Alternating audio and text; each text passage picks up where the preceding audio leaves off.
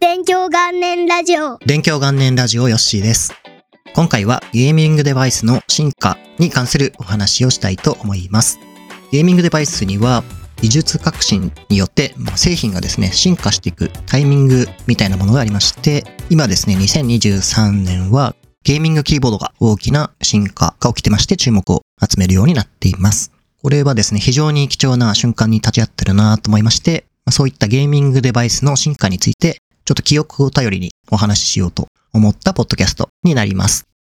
パソコンゲーム向けのゲーミングデバイスっていうといくつかあるんですが、マウス、マウスパッド、キーボード、ヘッドセットですね。これが基本的なところで、まあ、モニターとかもこだわりたい部分で、ちょっとゲーミングデバイスというかわからないんですが、そういう存在だったりします。で、今ではですね、もうこのゲーミングデバイスって数えきれないくらい存在していますが、ゲーミングデバイスが登場したのって20年ちょっと前くらいで、昔はそもそもゲーム向けのデバイスっていうのが存在していませんでした。なので2000年前後くらいでパソコンゲームやっていたゲーマーは、市販されている製品の中からゲームでですね、使えるような信頼性の高いものとかを使っていました。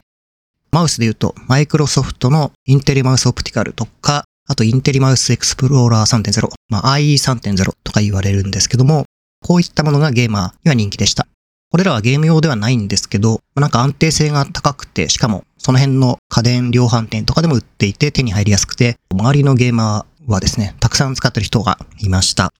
このマウスの進化で言うと、最初はボールマウスっていう形で、そこから光学式センサーマウス、レーザーセンサーマウスというふうにセンサーが変化していって、そこからあとは本体の軽量化みたいな軽量マウスのトレンドがあって、まあ、今はワイヤレスマウスになってきたというような感じになってます。ボールマウスで今のゲーマーの人はもう見たことがないっていう方がほとんどだと思います。ボールマウスっていうのはもうその名の通りなんですけども、センサー部分にボールが入ってまして、そのボールが転がることで距離を測ってマウスカーソルが動くというような仕組みになっていました。このボールマウス使ってるとですね、ボール部分にマウスパッドに付着してるホコリとかがどんどんくっついてきて、動きが悪くなってくるんで、このホコリとかを定期的に掃除する必要があるっていうのがすごくめんどくさいというか大変でした。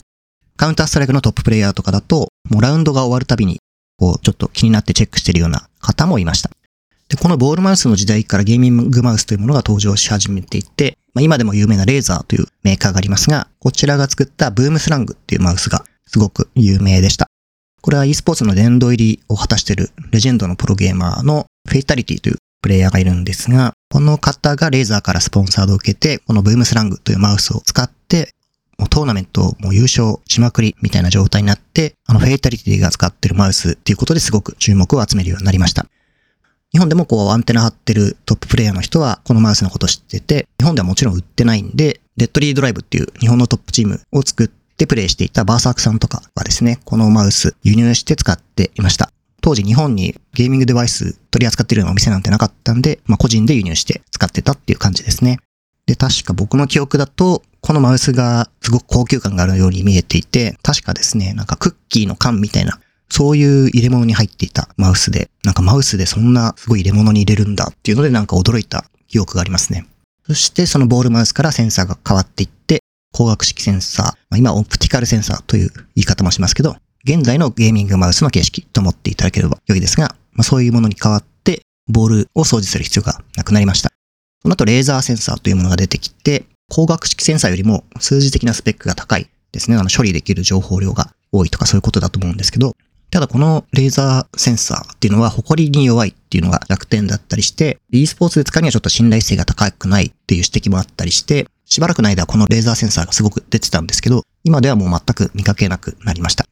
で、こういったセンサーとかマウスのスイッチとかいろいろ開発されてどんどん進化していったんですが、これがある程度のところまで来ると、次はですね、マウスの軽量化戦争の時代になりました。ファイナルマウスとかが出てきたあたりからだと思うんですけども、ミニ四駆の車体改造みたいに穴を開けて軽くして使う。マウスをいかに軽くできるかみたいなところで、新しいメーカーもどんどん参入してきて、うちの方が軽いみたいな、軽さを競う戦いになってきました。で、老舗のメーカーとかだと、やっぱりちょっと穴を開けたマウスって見た目がかっこよくはないんで、俺たちはまあそういう穴を開けずに同じくらいの軽さにできるぜみたいな感じでこう技術力をアピールするみたいなブランドも出てきたりして、まあ結構面白い戦いでした。で、今はマウスの方はもうワイヤレスマウスが当たり前になってきて、結構プロゲーマーとかが公式の大きな大会とかでワイヤレスマウス使うっていうのももう当たり前になってきて、多分半数以上はワイヤレスマウス、それ以上かもしれないですね。そういう割合で使うものになってきました。これがまあ、マウスの話で、最初に戻ってですね、まあ、今注目されているキーボードの進化の方の話なんですけど、これはですね、いかにしてキーをこう早く反応させるかっていう技術的な競争が行われるようになっています。これ、ポッドキャストで音声しかないんで、言葉で説明するとちょっと難しいなと思いつつ、伝わるといいなと思うんですが、例えば普通だと W のキーをこう一番下までギュッと押して入力するとキャラクターが動く。その W キーを離して、まあ、一定のところに元に戻ると入力が終わってキャラクターが動かなくなるみたいな感じです。キーを1ミリ押し込むと動いて、逆にその1ミリ戻るとキャラクターが動かなくなるみたいな感じです。まあ、この1ミリっていうのは例なんですけども、まあ、最近のキーボードだとこの距離を0.1ミリ単位で設定できるような機能が追加されて人気になってます。これまだ1ミリ押して1ミリ戻るっていう距離がもう固定されていたんですけども、もう0.1ミリ単位で設定できるんで、一番短くしたければ0.1ミリでいいですし、まあ半分の0.5ミリが良ければ0.5ミリに設定できるという感じです。だから最小の0.1ミリだと0.1ミリをして、離して0.1ミリ動いた瞬間に止まるみたいなことができるんで、まあ、ゲーマーってこういういかにこう反応が早くできるかみたいなものとか安定して動かせるっていうのが求められる、この仕組みを採用するキーボードっていうのが注目で人気になってます。まあ、例だとウーティングのキーボードですとか、リアルフォース GX1、あとスティールシリーズ Apex Pro、とレーザーハンツマン V2 アナログとかが有名かなと思います。他にもいろいろあるとは思います。